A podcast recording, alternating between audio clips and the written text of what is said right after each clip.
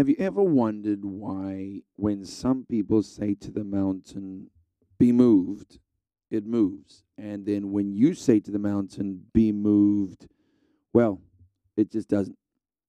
Let's do this.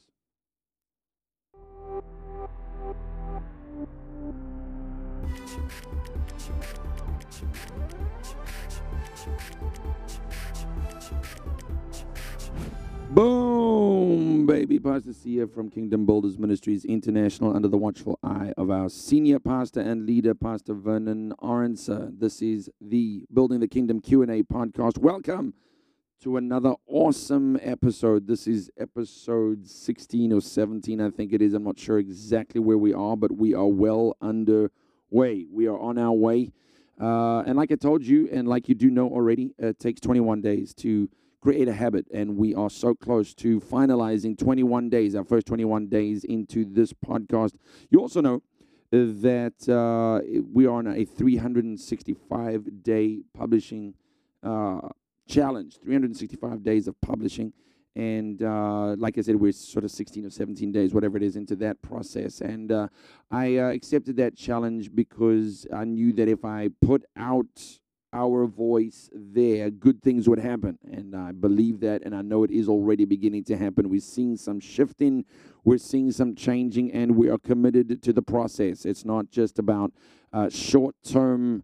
Uh, short term results. That's not what this is about. This is about long term endeavors, long term process uh, that we will believe, or we do believe, is going to affect real change. And we are beginning to see uh, momentum grow, and it's really great to, be a part of. Also, uh, we're on a 90 day challenge to change the world, and that's what we're doing. We're changing our lives to be able to change the world. Pastor said June, July, and August are going to be pivotal months in the kingdom of God, and that is what we're doing. We're doing everything we can to change our lives so that the runoff.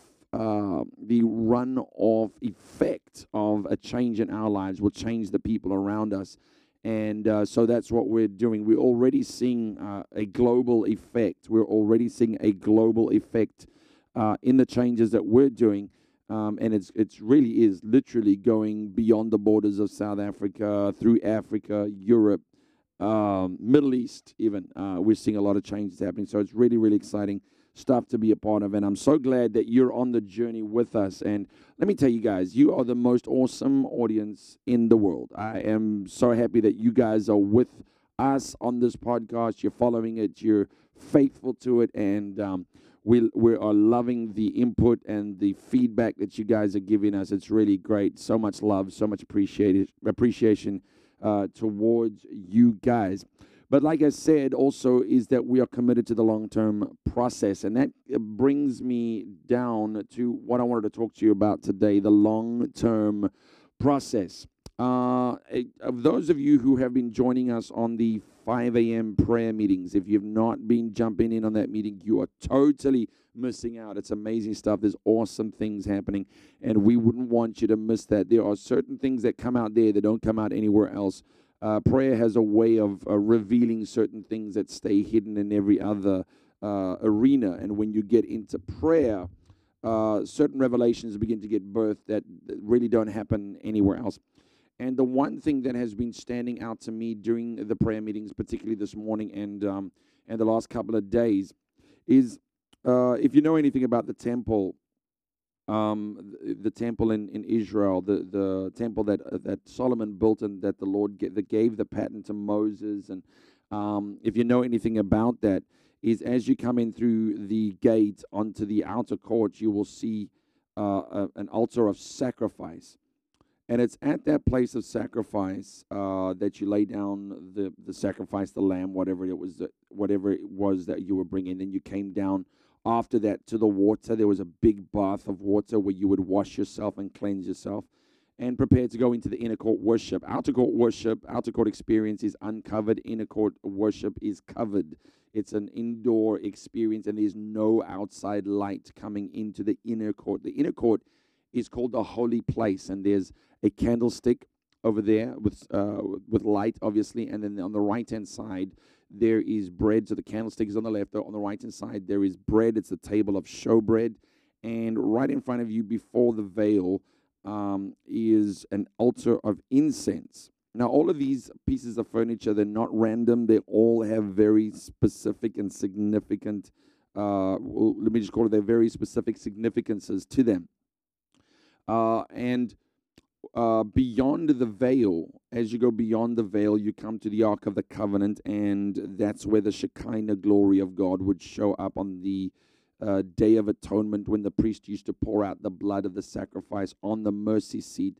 Then what would happen is the Shekinah glory of God would show up, but he was only allowed to do that once a year. What they did instead, uh, coming in daily, they would uh, burn incense at the altar of incense, uh, and they would take fire in uh, or the coals uh, from the fire on that altar. But that those, let me let me finish up. They would put that uh, fire from that altar into a censer, a long pole with a little container on the end they would put incense inside that container and stick it under the veil, under the curtain, and they would wave the smoke and the smell of the incense before the Ark of the Covenant.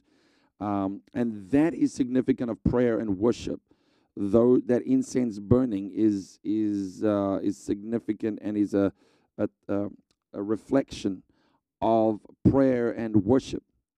But I want to tell you this. This is what I want to get to. It's going to lead into my point um, the fire that goes on the altar of incense, where they actually get the heat to burn the incense, comes from the altar of sacrifice.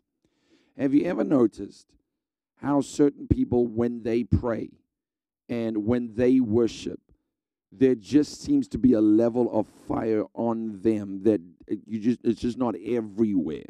You you find that there's fire in their prayer, there's fire in their worship. And I'll tell you why. The Lord told the people that were building the the uh, the uh, the temple, He said, "Don't ever allow people to present uh, strange fire before me." In other words, the fire that burns the incense needs to be a holy fire that comes off the altar of sacrifice. You can't get fire from anywhere else. And sometimes what we're trying to do is we're trying to inject a certain type of fire into our prayer and into our worship that it doesn't come from that place. It does not come from that altar of sacrifice. Sometimes it's the altars of our education, or it's the altars of our ego, or it's the altars of our entitlement, or it's the altars of our job, or we we use our status in society sometimes to inject fire into that censer and then we're, what we're doing is we're saying lord because of my this that or the other thing i am my, my prayers should be heard no no no no your prayers should not be heard if the fire comes from anywhere else but the the fire of the sacrifice your sacrifice, your level of sacrifice will determine the fire that is in your prayer. I have found many, many times that I would come before the Lord very entitled, very arrogant, and believe that certain things should happen for me based on a particular status, based on uh, certain things that I felt like I'd qualified for, um, other than the sacrifices uh, of from the altar of prayer, from the altar of laying down my flesh, the altar of purification, the altar, those altars, that altar where you are laying down yourself and saying, I must become less so that he can become more. It is no longer that I, I that live, but Christ that lives in me. If you're not willing to go through that process, there will no, not be real holy fire in your prayer, and you will be offering strange fire before the Lord. So there is a real process that goes into um, becoming somebody that is a, pr- a prayer warrior, if you want to call it, or a person of prayer. Now, I want to talk about that process for a couple of moments, and that'll be it for today. Uh, we have to commit to the long term vision and not the short term vision. For instance, we are here. Well, let me put it to you this way we can commit to the short term visions as long as they add up to the long term goal. I, I hope I, I hope you understand what I'm saying, is that we can't commit to these long, these these short term things that we're doing, but they together need to be in the process of accomplishing our long term goal. For instance, we're coming to 5 a.m. prayer, and the short term vision is to get through these 21 days of prayer. It's going to be mighty, it's going to be powerful. But this 21 days of prayer is vital, it's the next step, but that's not the issue. What's actually the issue is what happens after the 21 days. Will we continue in prayer?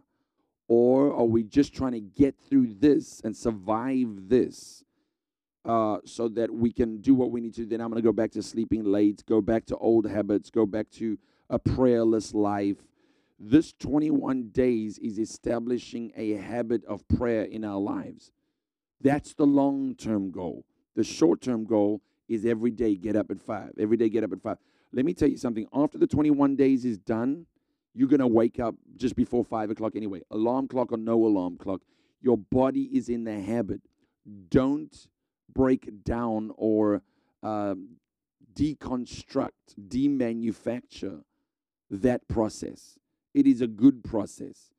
It is a process that has led me out of the deepest, darkest valleys of my life is early morning prayer. Now, I know some people's bodies just don't work that way. I know some people's minds just don't work that way. Early mornings is it literally is like the valley of the shadow of death for you. I, I can get that. I understand it.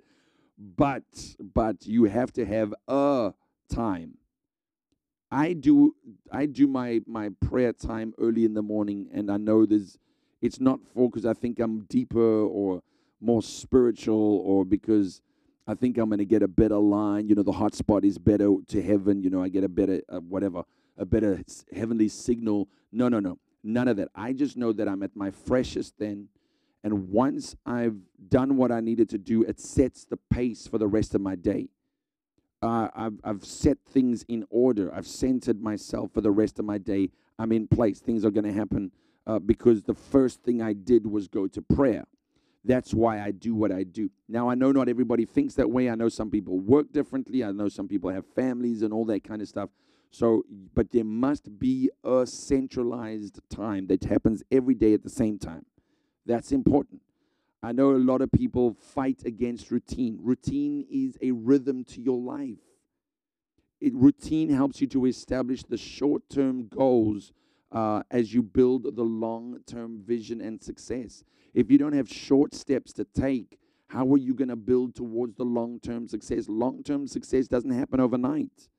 It's not one step to long term success, it is a bunch, hundreds, thousands, tens of thousands, hundreds of thousands of little steps, little victories that take you towards the long term goal. And you need a rhythm. It cannot be sporadic. You need a rhythm, a routine, a track to run on, a consistency to your life that helps you build and uh, on purpose go to success. Success cannot be an accident for you. Success and building your goal and the dream that God has given you is not an accident. It's a, it's a purposeful thing. It is an intentional thing. You have to take the long-term goal, break it down into a 10-year, 5-year, 2-year, 1-year, 3-month, 6-month, that kind of thing plan so that you intentionally get to your goal. It's not uh, God's responsibility to get you to your goal. He gives you the blueprint, He gives you the principles, He gives you the tools to work with. But you have to be a master builder. You have to be a steward over what He has given you, and you have to learn to build what He is calling you to build. Now, that is a process.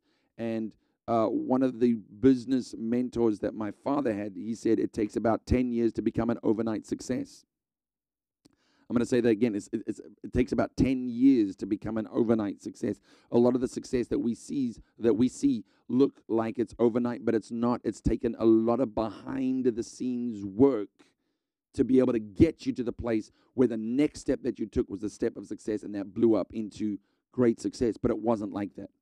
A lot of people have said about Kingdom Builders Ministries and about Pastor Vernon, wow, he's an overnight success. If that's true, it was a long night. It was a long, long night uh, because it wasn't true. It was a lot of pain, a lot of heartache, a lot of sacrifices, a lot of laying aside, a lot of giving up what everybody else was enjoying to be able to say no to those things and yes to the call of God. Now, let's talk about the long term process for a minute, and I'm going to get out of your way. Remember Jesus in the boat? He's in the boat, there's a storm. He's asleep in the back of the boat, and he knows there's a storm. There's no way Jesus doesn't know there's a storm. He knows there's a storm, but he's decided to go to sleep. Why? Because he's taught his disciples well enough to deal with the process. He gave them what they needed. And they freaked out and they said, Oh, Master, do you not care that we perish? How can you say to the Master, the carer above all carers, that he doesn't care? But they had a problem. And let me, let me show you what the problem was. Jesus goes to the front of the boat, says to the, the storm, Peace be still, and it dies down.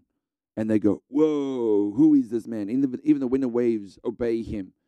And he had his one of his most swiftest, strongest rebukes for them. He said, O ye of little faith. O ye of little faith. What is he saying? I expected you to do this. I expected you to deal with the elements that are threatening you. I expected you to take care of it. Didn't, don't come wake me up for this. I taught you how to do this. Now do it. Do something. Get out there and shout at the wind and shout at the waves and shout at the rain. Bring the word of God to the situation. Now, the word little, when he said, O ye of little faith, that word little means short burst. Short burst. It means there's no endurance to your faith we need to learn as Christians to be consistently constant, not so up and down. That's why you need a rhythm. That's why you need a prayer routine, a word routine. Church on Sunday is not enough of a routine. You need a daily place that you go. Give us this day our daily bread. Uh, give us this day. In other words, there's daily bread that is being put aside, but I still have to go and get it. Just because it's been put aside doesn't mean I am going to get it. I have to still go to that place and get it. Proverbs 4 7 says, um, Wisdom is the principal thing. Therefore, what does it say? Get the wisdom. Just because we know pro- that wisdom is the principal thing doesn't mean we get it. We still have a responsibility to go out there and get what God has called us to have. Now, I hope that helps you. And your homework, I'm giving you an assignment. Your homework is to set up that routine. I can tell you how my week is going to look, how my month is going to look, how my year is going to look. I have a plan in place. I'm busy working on certain things uh, in entrepreneurship, in um, in uh, I'm studying in, in in the sphere or the field of education at the moment. So I'm busy working on how that's going to look. I'm busy um, helping as a help to um, the ministry of helps towards the ministry and Pastor Vernon. I know how that's supposed to look in the next little while. I've got a plan because I've got a daily rhythm of my life. That helps me to endure to the end. It's not a sprint, it is a marathon. It's not a sprint, it is not a, a, a short distance. Usain Bolt, as much as and as awesome as he is, not gonna make it. It's the long distance dude that makes it. Only long distance guy that I still remember is Bruce Fordyce and Zola. Those are the only ones I still remember. but the, the, the short distance sprinters do not make it. You're flashy. You look amazing. But that's not what the kingdom needs. The kingdom needs people who can endure to the end. Guys, I hope this helps you. The kingdom is out there. Go build it.